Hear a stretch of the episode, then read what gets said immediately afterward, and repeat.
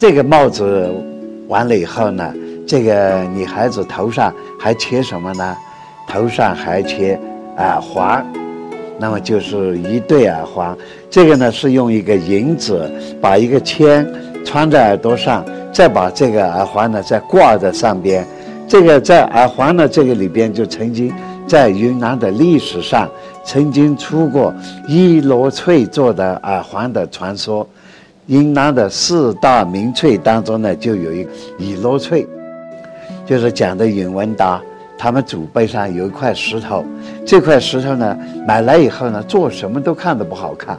后来呢，就给他扔到马厩里边。还有一天，那个马就把这个石头就踢了一个小脚。那个养马工一看呢，就说：“启禀老爷，不好了！”他说：“什么事情这么惊慌？”他说：“那个马呢，把你的石头给它踢坏了。”结果那个老爷看，这个太阳光从那个马厩的瓦缝里头。照到这个石头上，这块翡翠非常的漂亮。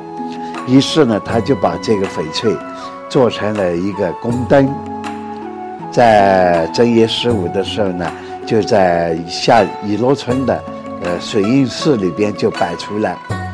一挂出来以后呢，当灯一点燃，这个整个寺庙都亮，结果呢都绿了。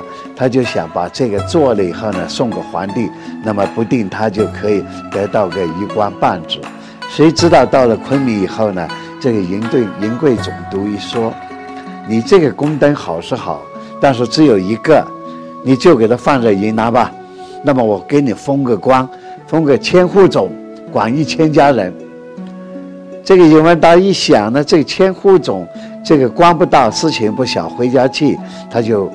把剩下来的这些，呃，一摞翠呢，就做成了薄薄的这个耳片。那么刚好和庆的马帮马国头就把这些耳片呢买到和庆。那么和庆的女孩子，带白族女孩子结婚的时候呢，最要命的是有两种最高档的东西，在那个耳朵上挂上一摞翠，手上。就戴上这个段家玉，就是玻璃种飘杂草花的段家玉，那是何等的风光。那么这个女孩子的这个头上呢，就耳耳耳片这个，那么到了下面呢，女孩子呢有时候呢就到，呃带的这些东西，再给他准备什么呢？那就手上的东西，手上第一个手镯。最早先云南的手镯呢，珠是银的多。从这个汉代一直到明代的早期，在云南出土的很多这个呃手镯都是以银器和铜器为主。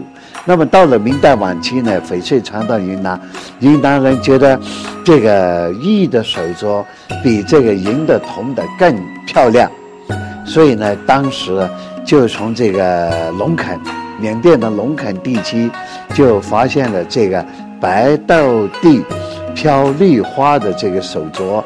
那个时候呢，这个时代，这个白豆地糯白豆飘绿花是在清代的早期，在云南女孩子的手镯当中最名贵的手镯，就是它比别的还要好一些，因为那个时代就认。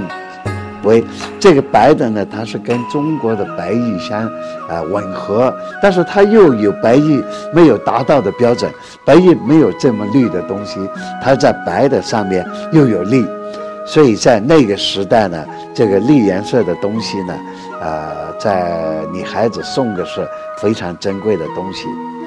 那么一对那个手镯，你必定是要成双成对。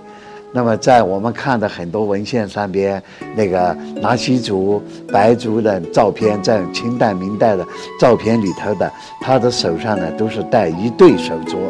那么现在呢，因为戴在右手上呢，他活动不方便。女孩子戴了手镯以后呢，他就给你一个规劝，就是女孩子戴了手镯以后呢，你就从此以后要知道。自己的手上是戴了非常贵重的东西，你可不能手舞足蹈。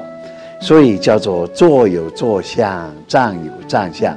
两只手镯戴在手上以后呢，在除外接待客人的时候呢，必定是两个手是要这样放在右这个膝盖上面，这个样子呢，就这边手镯露出来，这边手露出来，表现这个女孩子非常的文静。那么手镯完了以后呢，还有什么呢？手指上还得有东西。